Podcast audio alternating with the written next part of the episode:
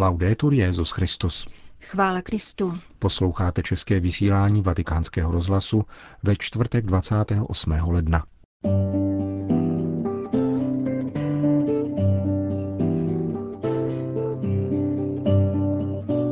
Tajemstvím Boha je světlo, které otevírá lidské srdce, kázal dnes Petru v nástupce v kapli domu svaté Marty. Evangelium utváří také občanské svědomí, řekl papež František na setkání s italským vládním výborem pro bioetiku. Akademickou obec Papežské lateránské univerzity rozšíří iránský ajatolách. To a mnohé další uslyšíte v našem dnešním pořadu, kterým provázejí Jena Gruberová a Milan Glázer.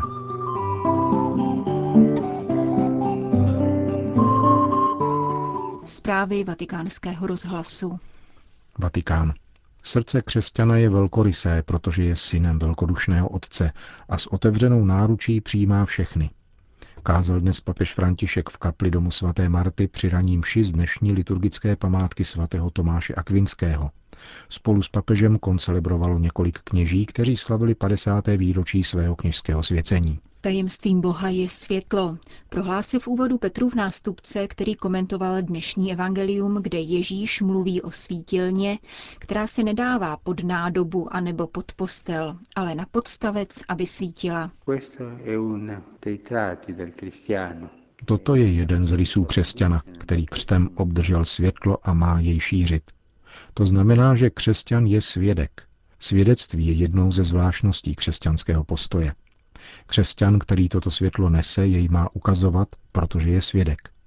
Když nějaký křesťan raději ukrývá boží světlo, preferuje vlastní temnoty, jež vstupují do jeho srdce, protože má ze světla strach.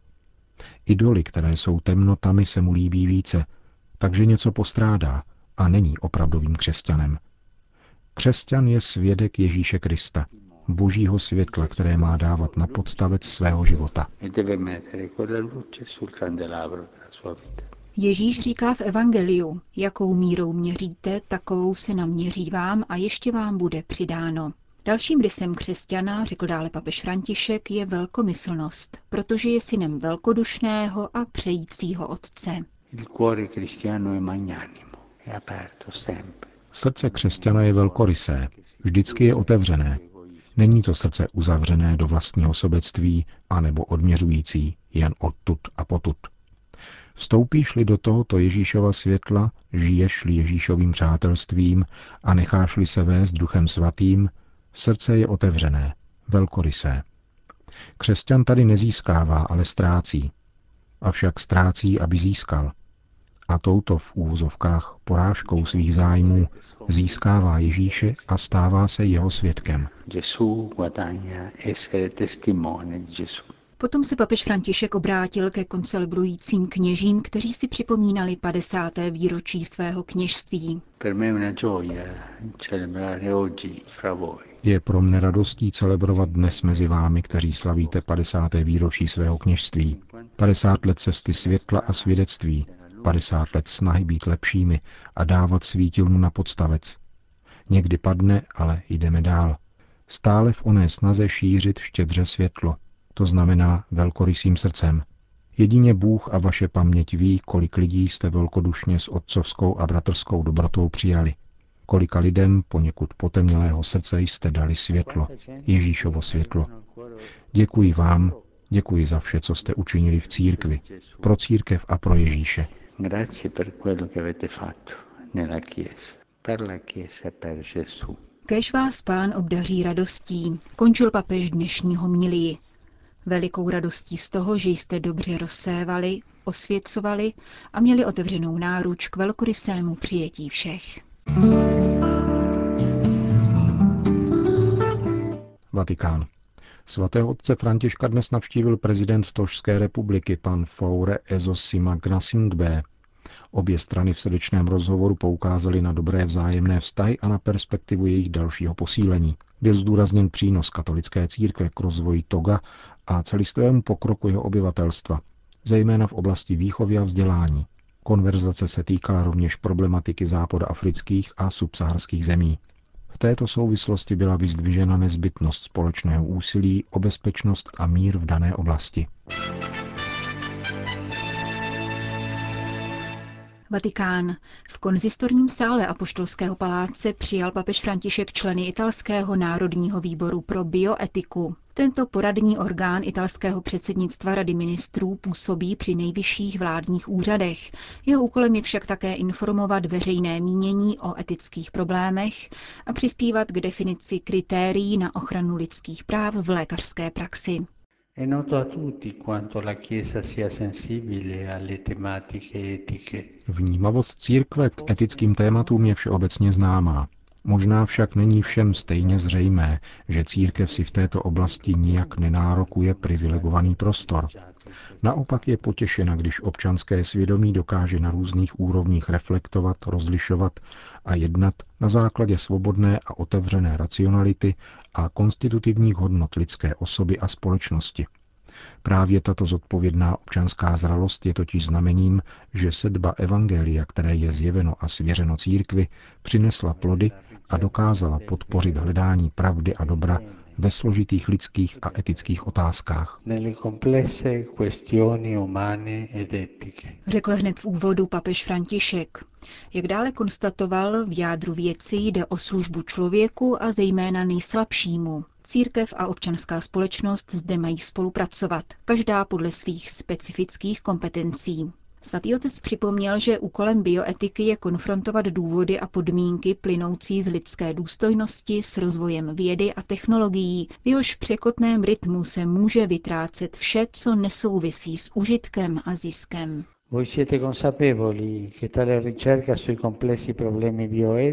Uvědomujete si to, že toto bádání nad složitými bioetickými problémy není snadné a ne vždycky dochází k rychlému a harmonickému závěru. Je to bádání, které vždy vyžaduje pokoru a realismus a nebojí se konfrontace různých názorů. Svědectví vydané pravdě však nakonec vede k dozrávání občanského svědomí. Petrův nástupce formuloval tři body v oblasti bioetiky, k nímž chtěl obrátit pozornost tohoto poradního orgánu italské vlády. Na prvním místě požádal o vypracování směrnic pro ochranu životního prostředí, které by v konfrontaci biocentrických a antropocentrických teorií správně uznávaly centrální postavení člověka ve vztahu k celému životnímu prostředí a pomohly by k definici nezadatelných podmínek na ochranu budoucích generací. Za druhé žádal o zvláštní pozornost k problematice postižených a marginalizace zranitelných subjektů. Je to výzva postavit se kultuře odpisu, která má nejrůznější výrazy, mezi něž patří zacházení s lidskými embryi jako s odpisovým materiálem a stejně tak s nemocnými a starými lidmi, kteří jsou blízcí smrti a do třetice vybídl k úsilí sladit na mezinárodní úrovni standardy a pravidla biologických a lékařských aktivit, uznávajících základní hodnoty a práva.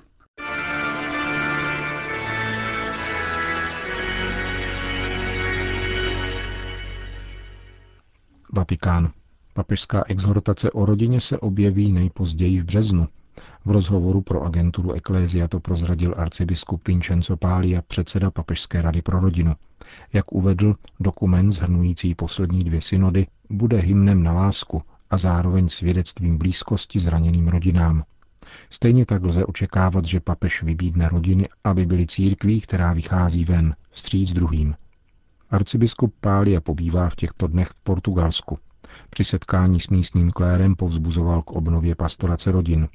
Velmi často se totiž mezi rodinami a farnostmi vytváří propast, soudí předseda zmíněného vatikánského úřadu. Vatikán. Akademickou obec Papežské lateránské univerzity rozšíří iránský ajatolách. Profesor Mahmud Tagisadeh Davary povede badatelský projekt z oblastí šítské a katolické sociální teologie. Jeho příchod na Papežskou univerzitu je výsledkem spolupráce s univerzitou v iránském městě Kum. V jejímž rámci dochází také k výměně studentů. Iránští studenti již pobývali na Lateránské univerzitě a nyní se římští studenti připravují na pobyt v Iránu. V prosinci loňského roku proběhla na Papežské univerzitě také panelová diskuse o milosrdenství v křesťanství a islámu. Jak zdůrazňuje rektor Lateránské univerzity biskup Enrico Dalcovolo, tato mezináboženská spolupráce vyplývá z přirozenosti univerzity. Setkání s jinými kulturními horizonty i s těmi, s nimiž se nelze stotožňovat, je nezbytné. Pokud chybí, stává se dialog pouhou dobráckou rétorikou, zdůrazňuje biskup Dalkovolo. Navzdory deklaracím západní svět není takového dialogu schopen, protože si sám sebe neváží a nezná se. V důsledku toho si plete dialog s kulturní povolností, dodává rektor Papežské lateránské univerzity.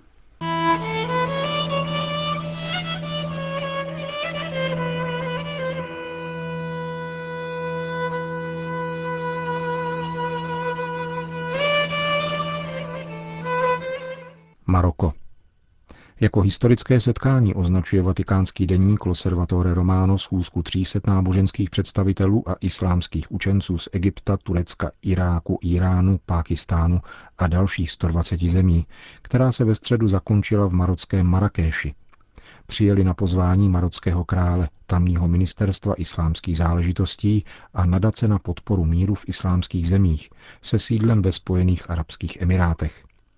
Téma setkání znělo práva náboženských menšin ve většinově muslimských společnostech, právní rámec a výzva k akci. Účastníci konference se tedy především zabývali historickým kontextem, náboženskými principy a právním postavením náboženských menšin v jednotlivých zemích. Využili nicméně příležitosti, aby se rozhodně distancovali od ideologie tzv. islámského státu, která podle jejich vlastních slov oslabuje pravomoc legitimně zvolených vlád a umožňuje kriminálním uskupením, aby vydávala výnosy přisuzované islámu. Během schůzky byla vypracována tzv. Marrakešská deklarace, která se opírá o tzv. medinskou listinu, sepsanou Mohamedem roku 622. Tento dokument, považovaný za první ústavu muslimského světa, vyjmenovává práva nemuslimů v muslimských společnostech a definuje ochranu menšin. Přiznává jim svobodu pohybu, nárok na soukromé vlastnictví, spravedlnost a rovnost před zákonem, obranu a vzájemnou solidaritu ve vztahu k muslimské většině. Marrakešská deklarace uspůsobuje vyjadřování medinské listiny moderní terminologii a popisuje práva nemuslimských náboženských menšin ve shodě s islámským právem a tradicí. Uznává, že různé krize, které sužují současné lidstvo, zdůrazňují naléhavost a nutnost spolupráce mezi různými náboženskými skupinami. Dokument proto vyzývá islámské učence, aby vypracovali islámské zákonodárství založené na pojmu občanství, zahrnujícím různé skupiny. Dále naléhá na muslimské vzdělávací a výchovné instituce, aby se ujali odvážného přeskoumání školních osnov a s intelektuální poctivostí se vyrovnali s tématy, která vyzývají k agresi a extrémismu a tím k válce, chaosu a zničení současného soužití muslimů s jinými menšinami.